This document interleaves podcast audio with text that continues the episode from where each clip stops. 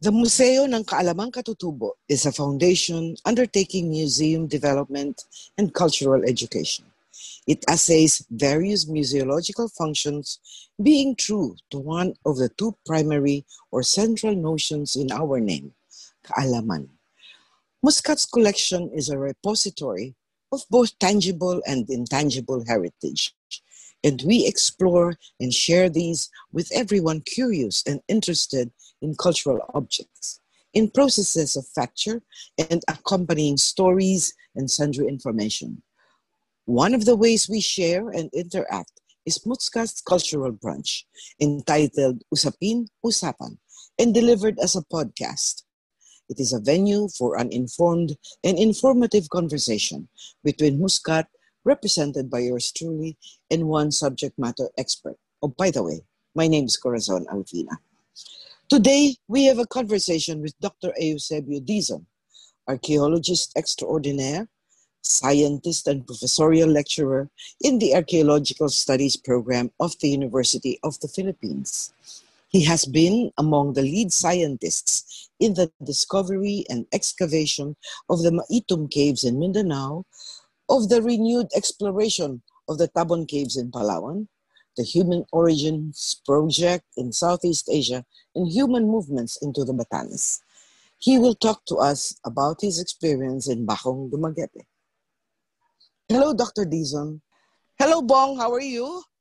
I'm fine, thank you, ma'am. Thank you. Yes, I miss interacting with archaeologists, uh, yes. and uh, I miss conversations and discussions about dating and uh, sites and uh, hukay. So, as an archaeologist, you worked on many, many sites, but you have been working on a site in Bacong, in Dumaguete, for a couple yes. of decades at least, no? During my time at the National Museum, we were already in Bacong. Mm-hmm. So what is this site and what are its dates? Well, uh, Bacong turned out to be a very significant metal age site, uh, perhaps uh, from the period of about uh, 500 BC to 1000 oh. So uh, it has a long uh, occupation but there are many, many sites uh, within Baco, which is a municipality of uh, Negros Oriental and quite near to Dumaguete city, about uh, six kilometers from Dumaguete. So Baco, once uh, it was reported to us, uh, there were uh, jar burials that were bulldozed along the by road in 2010, that was uh, when the first time we did a rescue archaeology at the time. Nevertheless, uh, back in the 1980s, uh, early 80s, the, some of these sites were worked by Karl Hutterer and his students.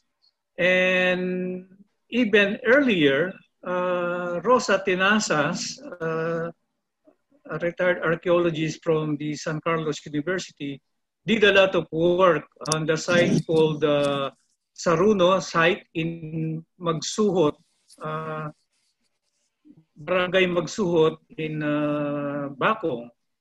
From then on, we uh, excavated a number uh, of sites within this uh, uh, barangay and found out several indications of different metal age sites uh, for a long tradition from tronconical, uh, parang drum na jar burial, mm. and some uh, coffin shape, rectangular jar burials made of all uh, pottery and locally made, designed by people and we did a lot of uh, excavations and found uh, evidences of uh, many glass beads from various periods and perhaps from different sites that were uh, brought to Bacong.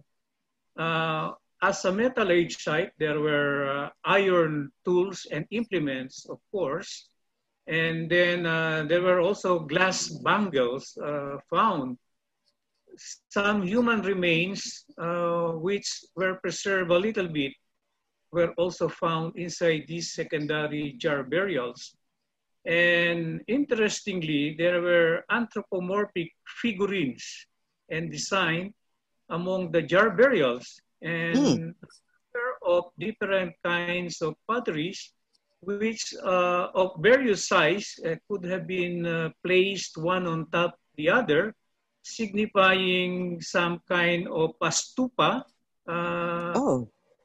Yes, so uh, Bacong uh, could have been uh, an early Hindu-Buddhistic site, although we found some representatives of these kinds in Bacong even uh, Rosa Tenazas found a stone seat, which is now in the University Museum of San Carlos, but never able to identify it, uh, suggesting uh, Hindu gods uh, like uh, Brahman, Shiva, and uh, some deities. It was carved within those stones but it was only identified like a seat of a barangay chieftain uh, there. So, uh, but yeah, well, but uh, yeah. Bong, um, yes.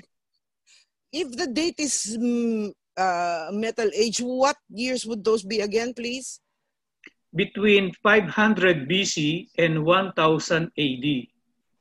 So, were these uh, uh, were these people if if there was a community if there were people uh, doing this undertaking i i'm assuming the, that the uh, pottery uh, the the jars uh, and the secondary burial rectangular jar which is a beautiful thing i've seen it um, would these people have been making them and would they be uh, would they be part of the Austronesian speakers movement or would they be people who antedated the Austronesian speakers who came over from uh, Taiwan, as you and Dr. Bellwood uh, posited?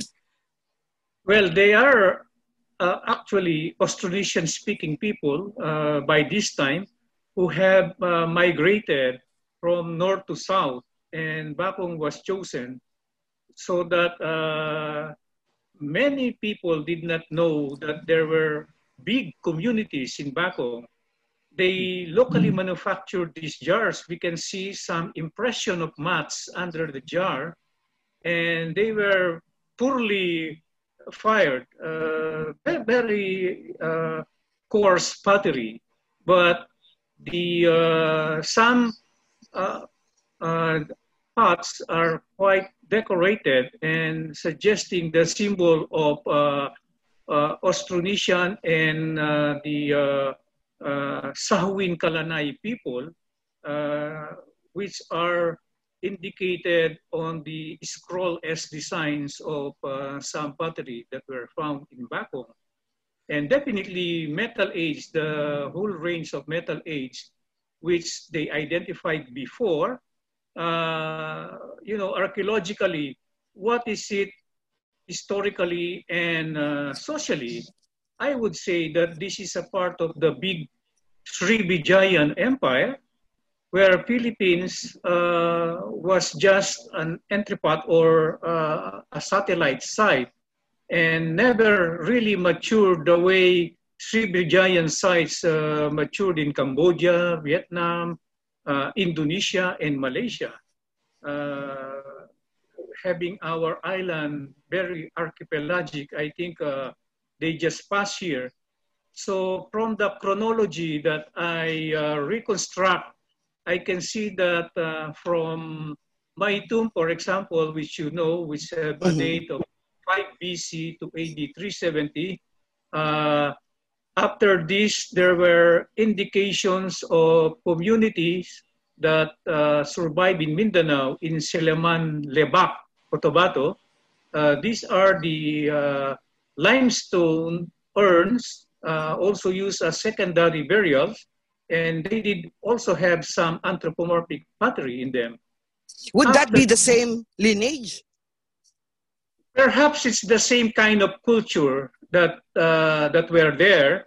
Uh, definitely, again, uh, they, they spoke the Austronesian languages. And uh, from Seleman Lebak, the other early sites which uh, would be is uh, uh, Negros uh, Oriental. So they may have skipped a little bit of uh, Butuan, which we know uh, also existed in the uh, 9th century AD. And that's why they are all still in the lineage of the Metal Age period. Although there were contacts definitely by the Hindu Buddhistic uh, travelers. Uh, of course, we know the uh, classic Shiva temple in in Prambanan, Indonesia, and in the Philippines, they were not able to uh, construct temples. Instead, they may have used potteries to represent symbolically these temples. And these are the findings in Bakong. So that is how significant Bakong is. Uh, before, uh, we did not know anything about this, and even uh, during the time of uh, Hutterer and Tenazas, so it was plainly made like an Iron Age site. And the symbolism attached in that particular period of the Iron Age uh, was not really revealed uh, in the early times of archaeology in Bacong. One question, but does yes. Bacong have the uh, source? Uh, do they have to travel far to get the clay? Is there an is there a a uh, local uh, source of the clay uh, to indicate that it was easily available, and also that apart from specialists who made jar burials, therefore the pottery tradition was very strong. Is that the conclusion we can draw? Yes, there are available clay uh, in Bacong that would match uh, this kind of discoveries. There were already analyses done uh, by another uh, American student to compare the uh, uh, raw material clay and the the jar burial clay. Mm. So that is easily available. And what is important in Bacong also is the Mount uh, Talinis, uh, Cuernos de Negros, uh, which is well probably represented symbolically in these uh, potteries. Uh, there was like an M figure in one of the best represented rectangular pottery secondary jar burial. And which suggests that kind of environment uh, in Bacong. So there is no problem for the kind of manufacture of uh, locally made battery in Bacong. Just for the information of the listener, uh, MusKKat is uh, coming out with a book on uh, Philippine bladed weapons, and Dr. Dizon was uh, one of the authors. He wrote about the uh, metal part of the weaponry. And uh, would there be any sort, or what we have in the book are later models? But in the sites in Bacong, let's say Magsuhot, were they were there any weaponry, any blades, other other metal implements, iron tools that were found? Yes, uh, we have a number of uh, spearheads, for example, oh, and then nice. uh, and bolos or uh, uh, pointed bolos and square edge bolos uh, that were found, and also some chisels which ah. could have been used for boat buildings and oh. many carvings of of wood. So these are found in Bacong. In fact, one site could have been uh, a sort of a ritual site uh, with a number of uh, spearheads uh, uh, found in one location. Has there been uh, a publication of the finds, or do you have next steps? Do you need to excavate more, or is this a point in time where an analysis and a publication can be done about uh, the research. I know that uh, Dr. Junker of University of Illinois, Laura, also worked in in Bacong, no? And so, yes. is there any plan to have a a sort of macro publication to cover this? Well, of course, uh, we always, uh, we archaeologists always have planned to publish everything that uh, we have.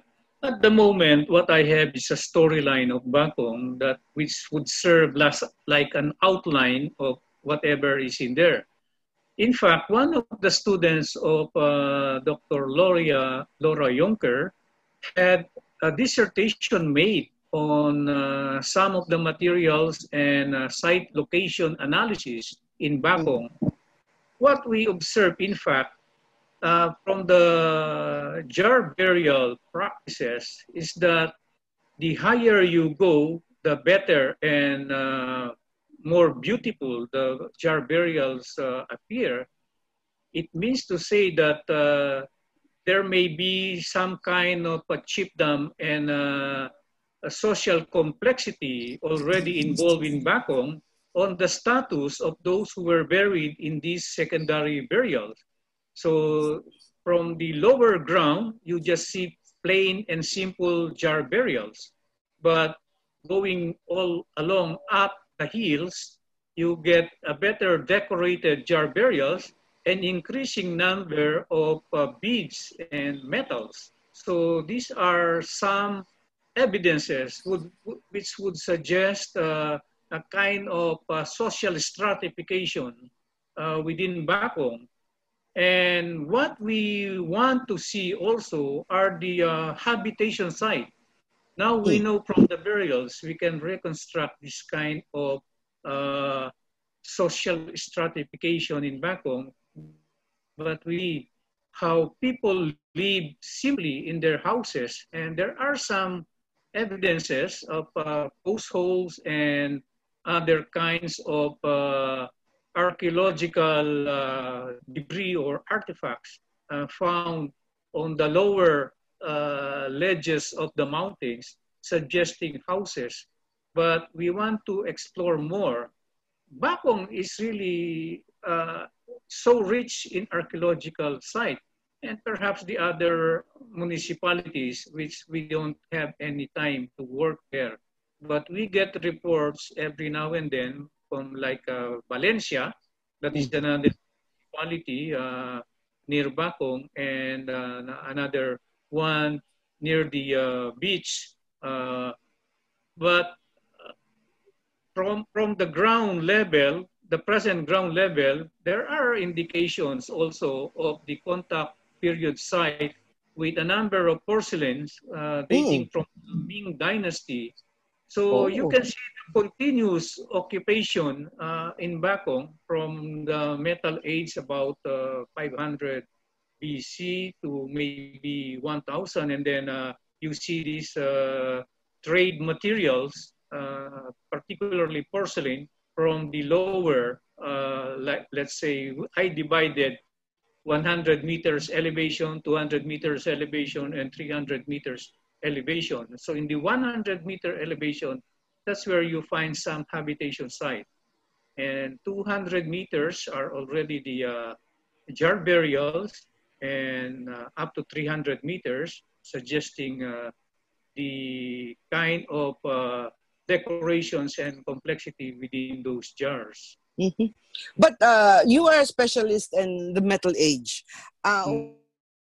What what are the you know settled characteristics of metal age in the Philippines? I mean, what are the uh, traits and characteristics uh, as uh, derived from uh, archaeological sites that you have worked on? The metal age people are uh, are a group of peoples with uh, have social complexity, as I mentioned, meaning to say they they have a kind of social stratification within them uh, the leaders may have the best materials that they have.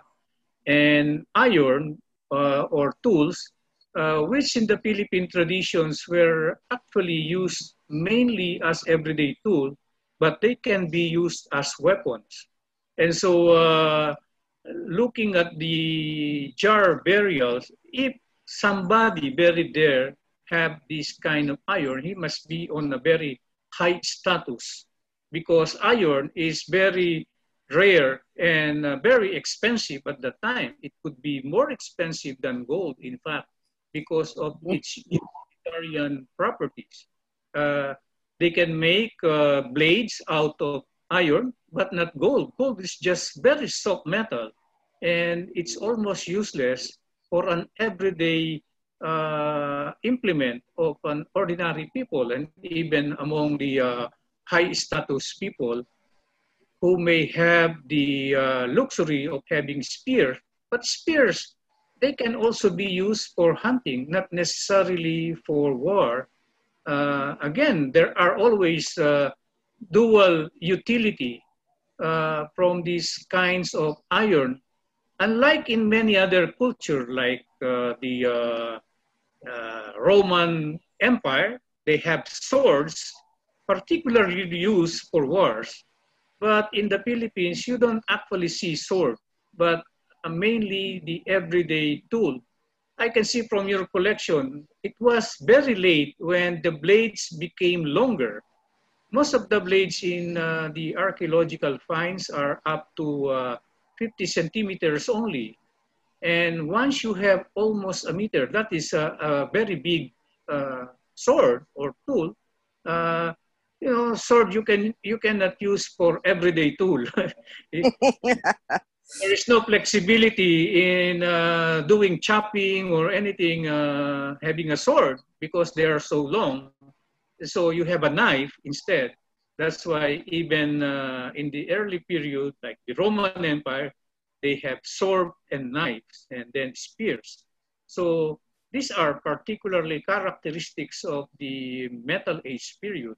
Uh, uh, war, uh, for example, invasion in Europe and in India, in China, that is the same all over. You have warfare material and you have uniformity of the blades that you see in China, in India, or in Europe, uh, like in the Roman Empire, they were provided by the state, and that we lack in the Philippines.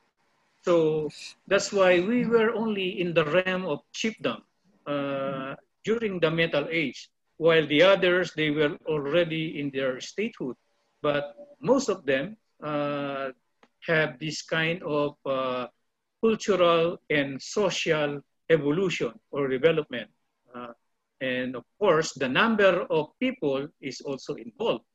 Uh, you can estimate in the like uh, Roman state, they were about uh, 10 to 15,000 people. But in Bacong, you may only have at least 100 or uh, 200. So not enough to build a soldier or an army uh, to do some kind of invasion or colonization. This is the difference in Southeast Asia in, in terms of archaeology. Uh, there are very, uh, the, the, state formation could have been just secondary and, and it's not primary.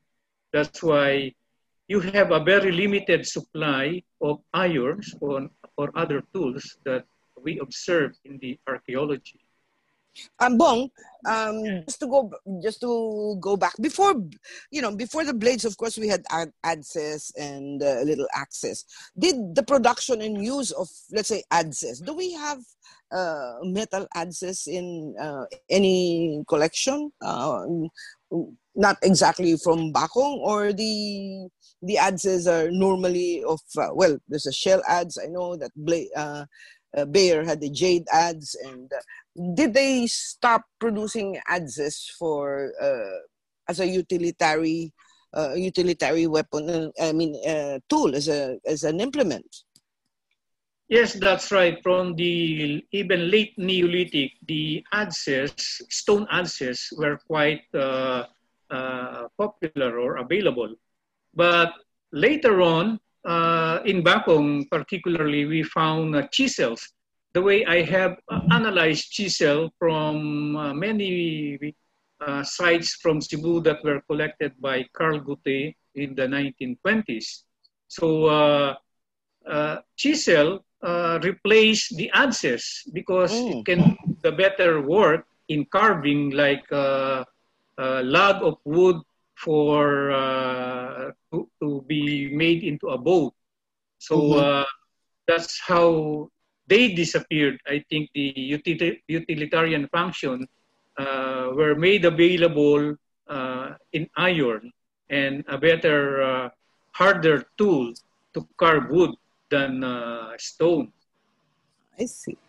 Well, I think we've covered just about uh, what we wanted to do in the beginning, but let me ask you what are your plans as an archaeologist? What next? What is your next? Uh, uh, are you continuing Bacong or uh, is there another site? Of course, I, you cannot tell the name of the site or the place because, uh, you know, that's for security purposes, but what next for you?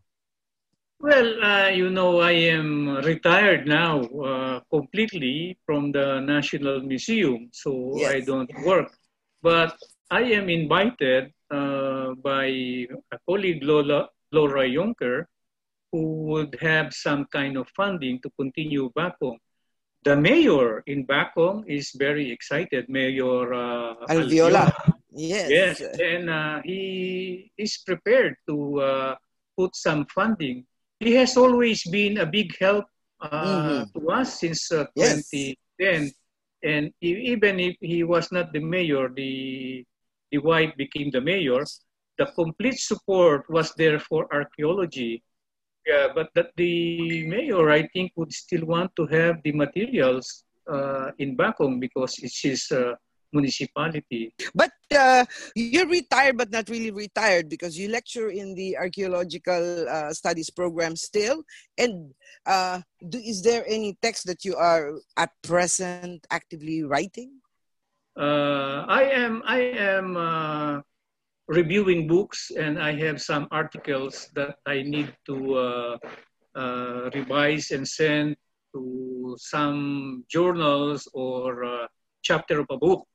Uh, there is one chapter which is now approved uh, by uh, uh, Oxford University Press and the university, uh, which is edited by Charles Higham and Kim Nam. Mm-hmm. And I have a chapter of Philippine prehistory in this big volume on the archaeology of Southeast Asia, I think. Yeah. And uh, you still lecture in the ASP. That's very good. Thank you very much for that exciting narration of the Metal Age, of pottery, of community. We hope that this was only the first of our conversations. Usapan with you, Dr. Dizon. There should be more. Yeah, sure. Uh, with uh, as you wish, you can invite me. Uh, talk any topic that you are interested in and that I know of. It's okay. Okay, thank you very much and have a good morning and a good weekend. Thank you, Bong. You're welcome. You're welcome.